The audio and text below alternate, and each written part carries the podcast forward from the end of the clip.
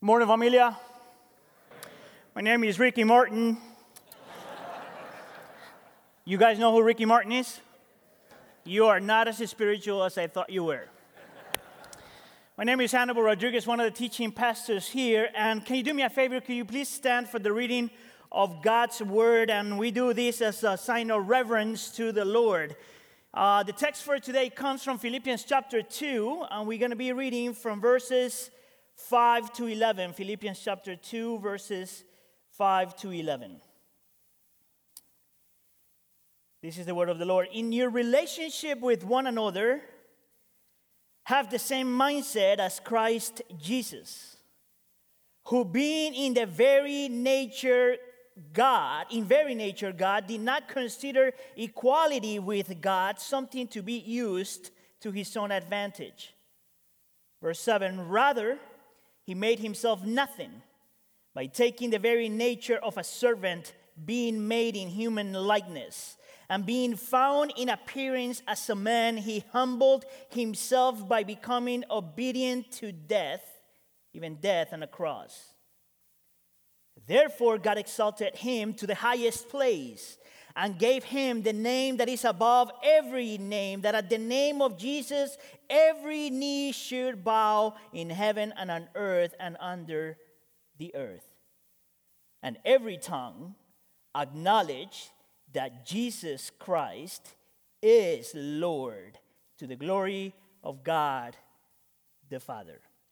Lord, we pray that you speak to us this morning as we answer this important question, is Jesus really God?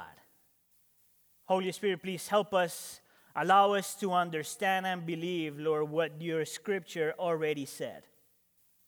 We pray for all of this in the name of Jesus. And the church says, you may be seated. Um, so for the last few weeks, as you heard, we have been going through this series that we have called Explore God. It's actually us and another nine hundred churches um, going through this uh, set of questions or set of teachings um Uh, that respond questions that we all have. For it actually, it doesn't really matter if you are a Christian or if you are exploring Christianity. We all have these questions. At one point in your life, you have had this question, or these questions, or you have these questions, or you will have these questions. And as I mentioned, today we're answering this really, really important question. Is Jesus really God? And the way I'm going to deal with this, uh, the way I'm going to answer this question is under three points, which is usually how I do everything in my life. Um, let's see if this works. Yep, this doesn't work. Can I have the other one? There it is. Thank you very much. That wasn't me, though. Uh, the way we're going to do this is really simple. First, I'm going to make a statement. We're going to say, I'm going to I'm going to show to you why is it that Christians actually claim that Jesus is God. In the second point, I'm going to I'm going to what we're going to do is we're answering the question, if Jesus is really God, what are the implications of it? If Jesus is God, then what happens? And then lastly, we're going to um, I'm going to try to explain to you why, if Jesus is God, he had to die. So why Jesus is God evidences, if Jesus is God, then what are the implications? And number three, if Jesus is God, why did he have to die? Can you do me a favor just to make you uncomfortable? Can you look at the person next to you and ask the question, do you know Jesus? Go ahead. All right. First point, is Jesus really God? Um, I know that maybe for some of us here, this, this statement feels a little bit arrogant. Um, because it's almost like us as Christians saying that we know that if Jesus is God, there are no other gods. But what I want you to see, though, is that if we confess that Jesus is God, it's because everything we believe, our whole system of beliefs, Our, our whole worldview of life, our whole, um, whole philosophy of life is based on this. If we don't believe that Jesus is God, everything we are and everything we believe falls apart. Let me say that again. If we don't believe that Jesus is God, everything we are and everything we believe falls apart. If Jesus is not God, there is no Christianity. If Jesus is not God, then thousands and thousands of people have suffered and died for nothing. If Jesus is not God, these people suffer for nothing. Actually, this last month, there's a ministry called Open Doors Ministry. Last month, they gave their latest uh, report. This is a ministry that worked with the persecuted church in different parts of the world. And in their last report, they said that today, two hundred forty-five million Christians suffer persecution. Compared to last year, that's fourteen percent more than last year. That means that one out of every nine Christians experience high levels of persecution. That means that last year alone, four thousand one hundred thirty-six Christians died because of their faith. That's eleven people a day died because of their faith. twelve hundred churches were destroyed last year alone. twenty-six hundred Christians were imprisoned alone, last year alone. If Jesus is not God, then people are dying and suffering for nothing. If Jesus is not God, we have believed a lie that has lasted two thousand years. If Jesus is not God, thirty-one percent of the world's population, two point three billion people, are completely wrong. They're living an illusion. If Jesus is not God, Buddhism is right. Jesus was just an enlightened man. If Jesus is not God, Hinduism is right. He was just the incarnation of a God. If Jesus is not God, Islam is right. Jesus was just a prophet. If Jesus is not God, the Jehovah's Witnesses are, are right. Jesus is just an angel. If Jesus is not God, Mormonism is right. Jesus was just a man that became one of the many gods. If Jesus is not God, the New Age movement is right. He's just a spiritual force. But I want to argue that the reason why two point three billion people today believe in Jesus is because Jesus is God. And the reason why I want to argue that four thousand one hundred people suffer because of Jesus is because Jesus is God. And I want to argue that the reason why in two thousand nineteen, probably another four thousand people will die for Jesus is because Jesus is God. And that's exactly the reason why Paul, the man that we just read, which he was the last apostle of Jesus Christ, that's the reason why he wrote what he wrote. This is what is interesting. The section we just read, the book we just read, was written sixty years after Jesus' death. So if Jesus was phony, sixty years would be enough. And yet, Paul writes this letter from prison because of his faith. And he's writing to a bunch of suffering Christians because of their faith. If Jesus was phony, he would have never written this. You know what's so interesting about that letter that we just read? That the main theme of the letter is the concept of joy. This is a suffering man about to be executed, writing to suffering Christians that probably will be executed.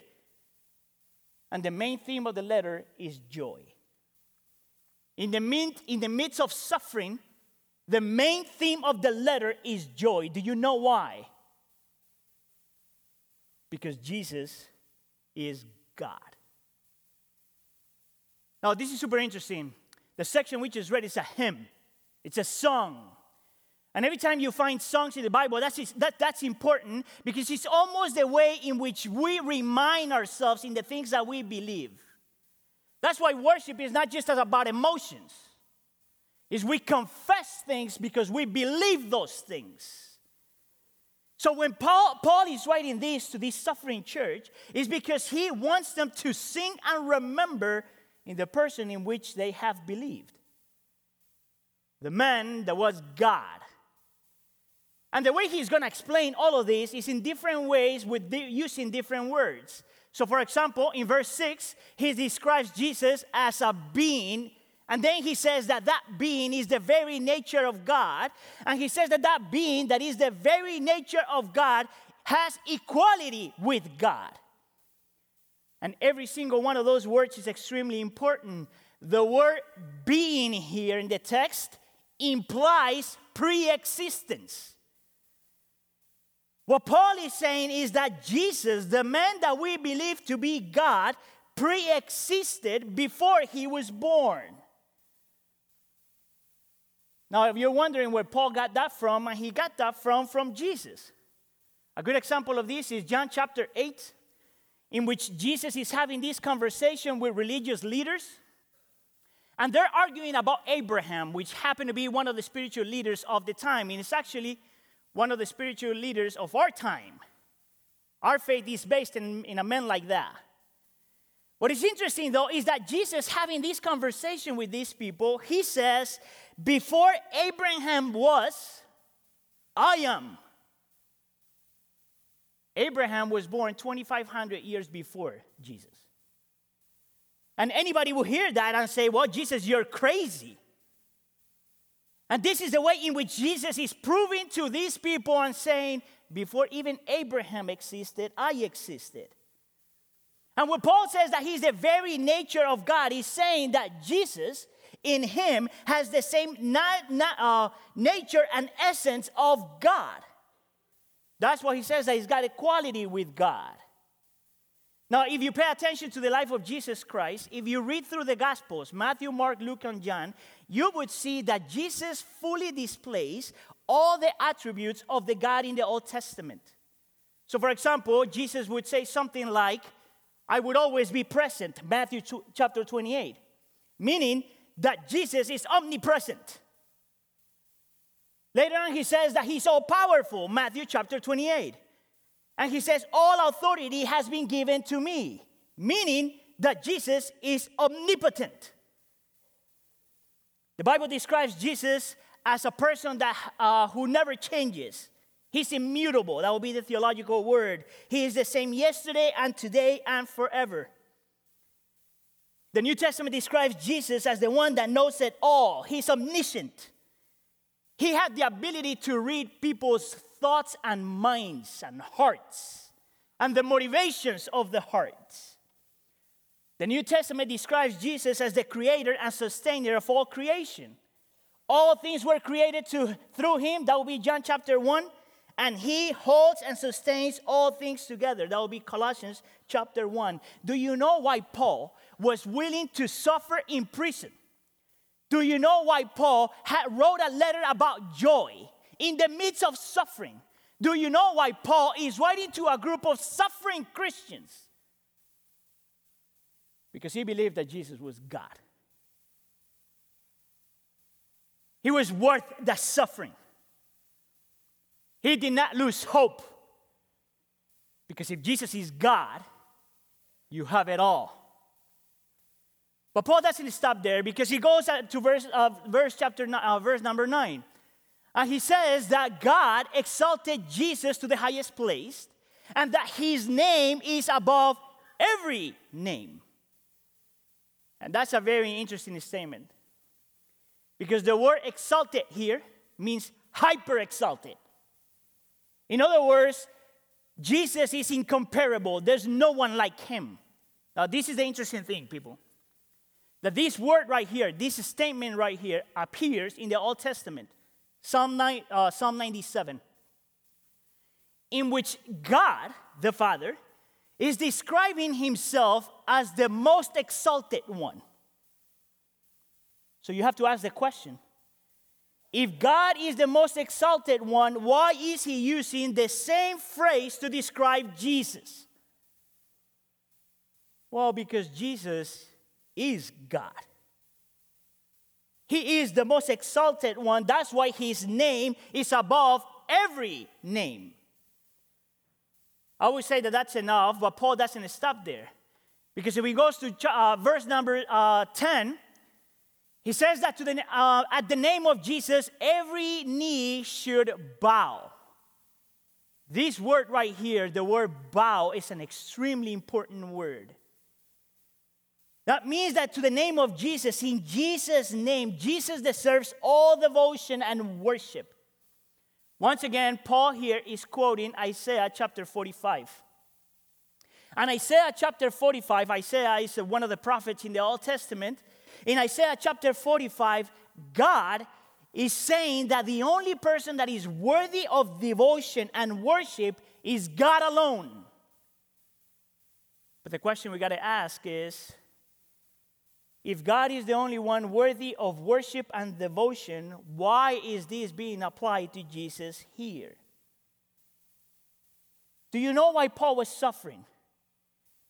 Do you know why Paul was willing to stay in prison and die in prison? Do you know why he wrote a whole letter to suffering Christians? Because he believed that Jesus is worthy of everything, even dying. That's the reason why we believe that Jesus is God. And that will be enough, but Paul doesn't stop there. Because in verse eleven, he says this, and in every tongue, that every tongue acknowledge that Jesus Christ is Lord. And this is the climax of the hymn. That word Lord is the ultimate expression and confession of faith. When Paul uses the word Lord, that Jesus is Lord, he's saying two things. That Jesus is sovereign over all. That he is above all and in control of all. And when Paul says that Jesus is Lord, he is saying that he is God. You know how I know that? Because the word Lord here is the same word that is used in the Old Testament to describe God as Yahweh. Do you know why Paul was willing to live, suffer, and die for Jesus? Because he believed that Jesus was God. Do you believe, do you know why a bunch of Christians read and sang this letter? Because they believed that Jesus is God. Do you know why two point three billion people today believe in Jesus? Because they believe that Jesus is God. Do you know why four thousand one hundred people last year alone died for Jesus? Because they believe that Jesus is God. You know, I could go through all the New Testament, but you're probably going to fall asleep. But we, I could argue from the New Testament that the reason why Jesus is called Emmanuel is because he's God with us.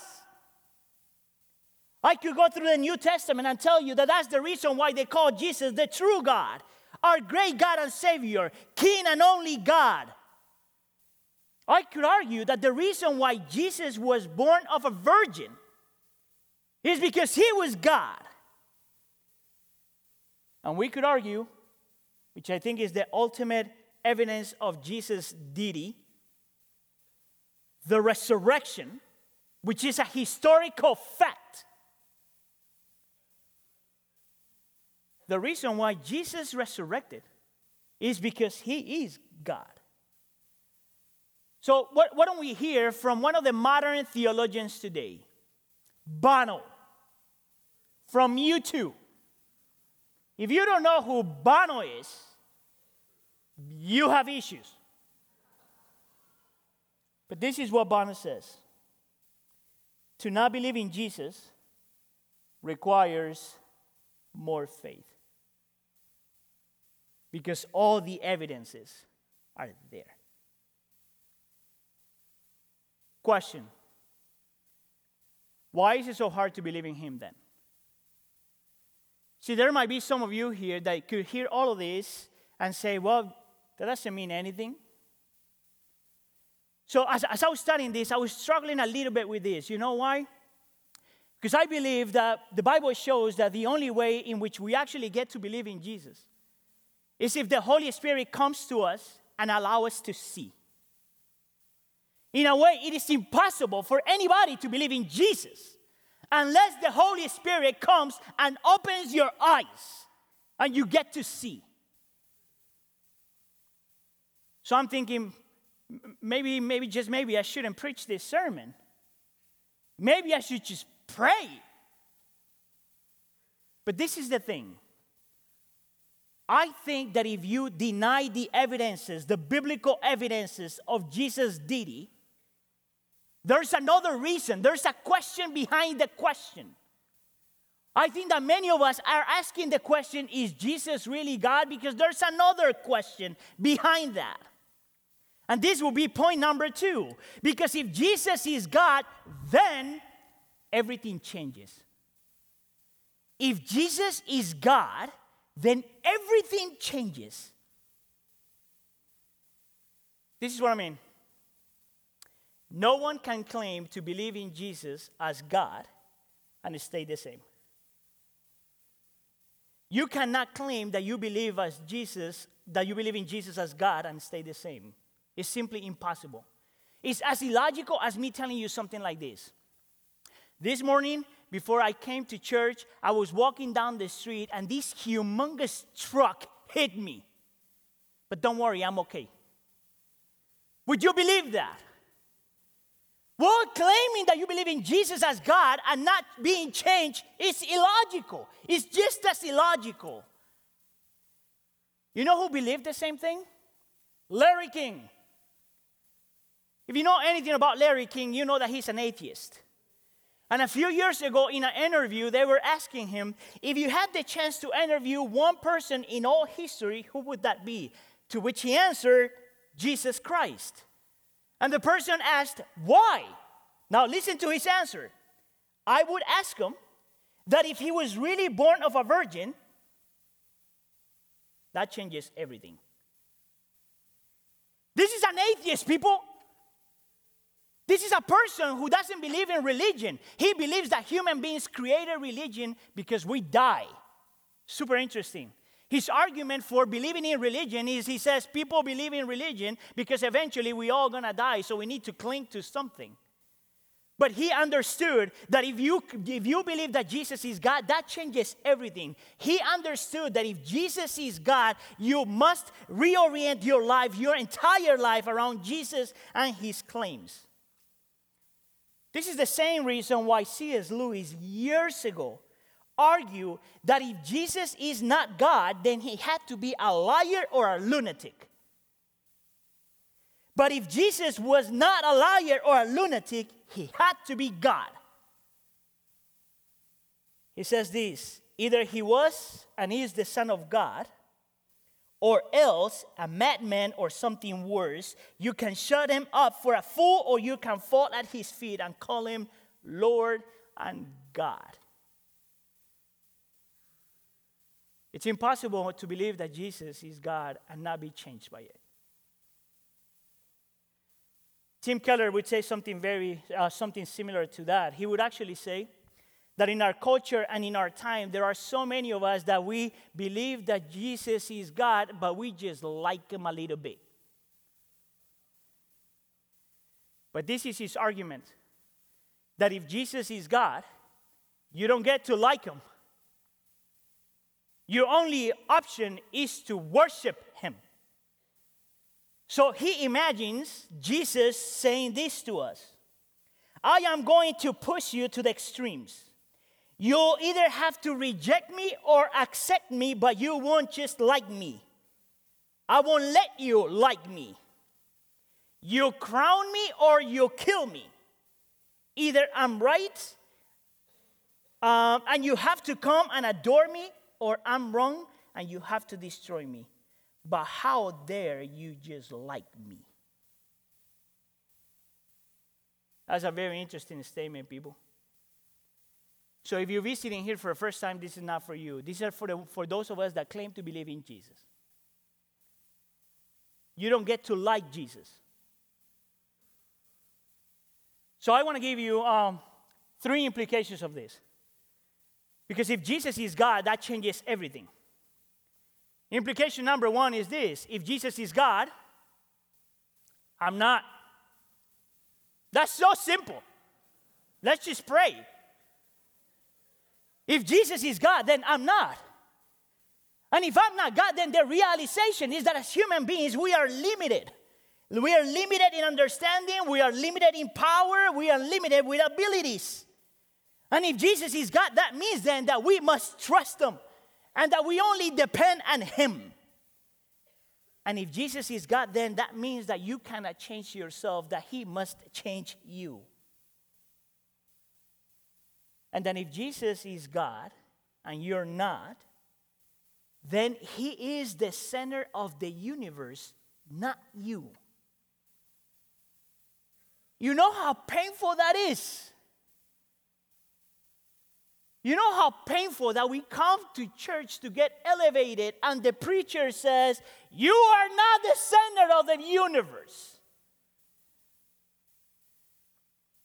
I believe that every single one of us would say, yeah, amen to that. I agree with that. But I also think that that's the reason why so many of us here struggle with people's opinions. I would argue that the reason why we, even though we claim to believe that Jesus is God, but we also want to be some sort of God, is the reason why we so desperately need to be accepted and loved and understood and appreciated by others, because something deep down inside says, man, you should be the center of the universe. You know what's sad, though? That you're looking in people for something that they cannot give you. That you want other broken people just like you to give you what they cannot give you. There's a great book called uh, Glory Hunger by this man, uh, J I Vassar. And he says this, we are broken people looking to other broken people to fix our broken lives. We are glory deficient people. The word glory there, he's using it as importance or value. We are glory deficient people looking to other glory deficient people to supply us with glory. Looking to other people to provide for us what they lack themselves is a fool's errand. It's a futile, it is futile to look to other glory hungry people to fully satisfy our glory hunger. And doing so leaves us, leaves our souls empty. That's why it's never enough. That's why the worst thing that you could do is be, be bound to people's opinions. That's why if Jesus is God, you're not, and you must stop playing God. If Jesus is God, then he is Lord. And you know what that means, right? That if he is Lord, you don't adjust God to what you want. You adjust yourself to what he wants. You don't get to tell God what he ought to do. He tells you what you ought to do. You know, this is so complicated in our culture today. And to a certain degree, I believe that this has affected the church greatly. Because there's this tendency to believe that if we submit our lives to Jesus, we are losing freedom. You know what was the most popular song in two thousand thirteen? The most popular song, Let It Go. If you have kids, you probably hate that song by now. Let it go, let it go, turn away and slam the door. I don't care what they're going to say, just let it go, let it go. Do you know why that song is so popular? Because we have believed the false idea of freedom. There's a there's a book, a secular book called The Paradox of Cho- of, uh, The Paradox of Choice.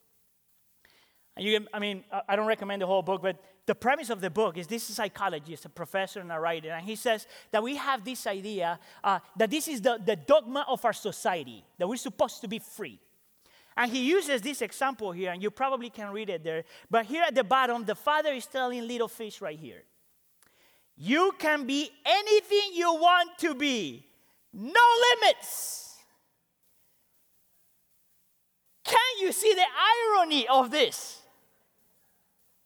Can these tiny little fish live outside of this? See, I believe that that's the lie that many of us have, have believed. I think that many of us believe that we can be completely free. I think that some of us have actually bought the idea that we can be completely free. And I believe that's the reason why if I ask you, what is your definition of freedom? You would say freedom is the absence of limitations and restrictions. But I want to argue today that if Jesus is Lord, he gives you the limitations and restrictions. And I would also argue that there's nothing in life that you actually, there's no situation in which you, in your life in which you can actually say, I am completely free. That doesn't exist, you know? Complete freedom like that doesn't exist, and I'm going to prove it to you. You ready? Work. Let's say that you go to your work and you say and you and you tell your boss, you know what? I'm just going to work fifty hours, um, twenty-five hours this week. Man, you better have some savings because you're not that free. You could pay attention. You could you could apply that also to school, for example. For those of you that are still in school, you cannot go to your teacher or your professor and say, you know what? I'm just going to come to school three days a week. Man, you better get ready for G E D. You're not that free. I could also apply that principle to health. I'm gonna eat whatever you, whatever, whatever I want. And I always say, man, you better get a good health insurance because you're gonna die. You know what's the most important one of the, all of this? Relationships. If you wanna be a good parent and you tell your kid, okay, sweetie, you can do whatever you want, you know that you're going to have that kid living with you for the rest of eternity. He's going to be in your basement forever, under your insurance. That wouldn't work in a healthy marriage. You don't tell me what to do. Man, you better, you better, you better make an appointment with the pastor. You're not that free. This is the thing. No one is truly free. We are all restricted by something. But what the Bible says is that true freedom comes when you submit to something that is going to fulfill your heart. And that, my brothers and sisters, is Jesus. That's freedom. Just as much a fish cannot live out of the water, you cannot live your life without God. True freedom is you living according to what you were created for. Freedom, then, is not the absence of limitations, but it is finding the right ones, those that fit our nature and liberate us. And that's why Jesus says, you will know the truth, meaning him, and that truth will set you free. If Jesus is God, then he is enough. Listen, if Jesus is God and you're not, if Jesus is God and he is Lord, if Jesus is God, then he is enough. He is the person you have been long looking for.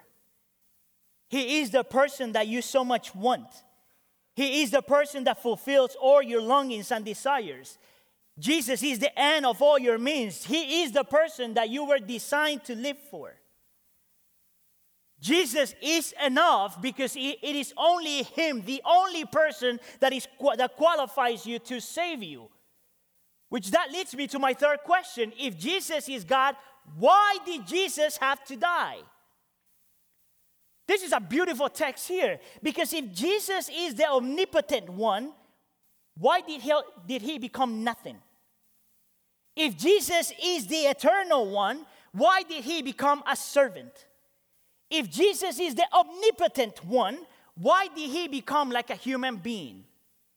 If Jesus is the almighty one, why did he humble himself? If Jesus is the powerful one, why did he become weak and died on a cross? And the answer is simple. To save you. See, if Jesus is God, and He is, He will be the only person that qualifies to save you.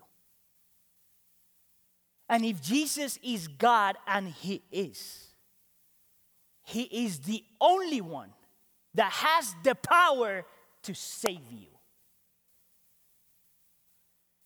This is the reason why Paul, what he wrote, this is the reason why Paul wrote what he wrote. This is the reason why Paul, from prison, can experience joy.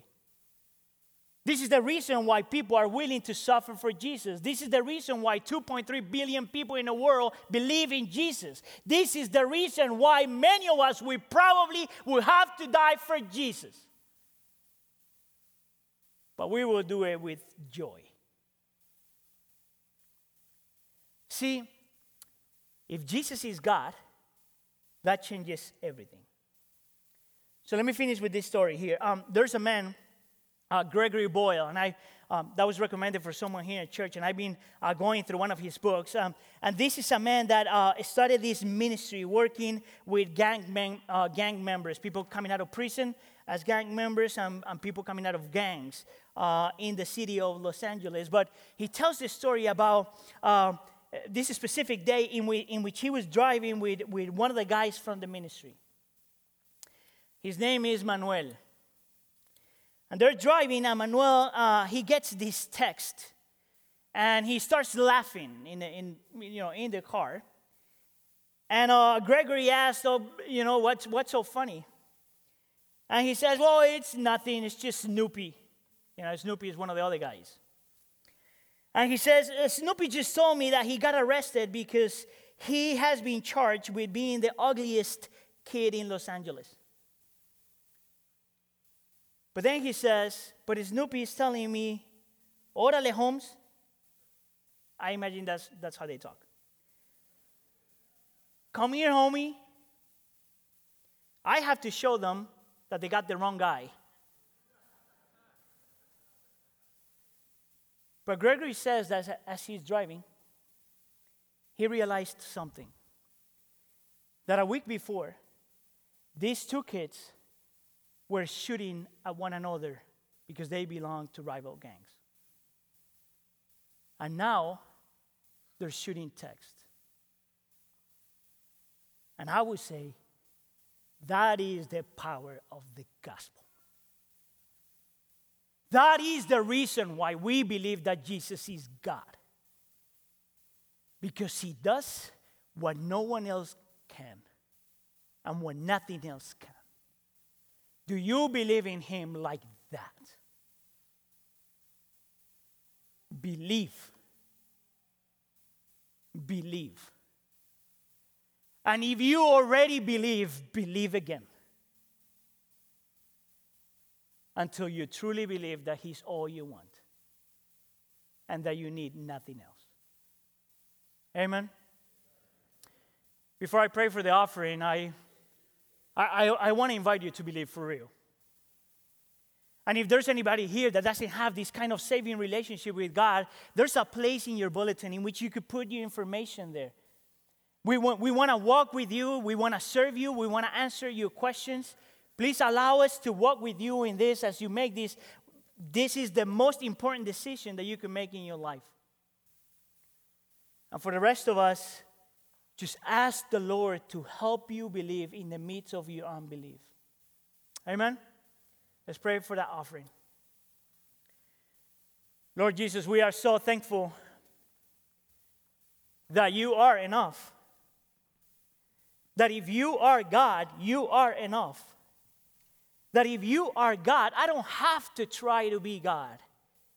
That if you are God, you are Lord, Lord over everything, the sovereign Lord. That if you are God, even in the midst of suffering, I could be okay. That if you are God, even if you don't take my problems away, you sustain me through my problems. That if you are God, there's nothing that can fulfill my heart the way you do. That if you are God, you are what I have been looking for. That if you are God, I need you.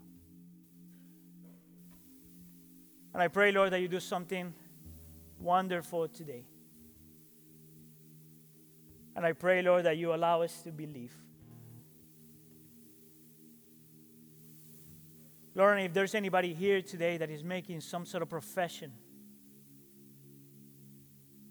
please help them and sustain them and allow them to see the beauty of the gospel. And we thank you, Lord, because you allow us to give you just a little bit of everything that you have given us. And I pray, Lord, that you use this money not, not, not for Whitman Bible Church per se, but for the extension of your kingdom. For your name to be glorified, for more and more people to get to know how amazing you are. Please make it happen. In the name of Jesus, we pray.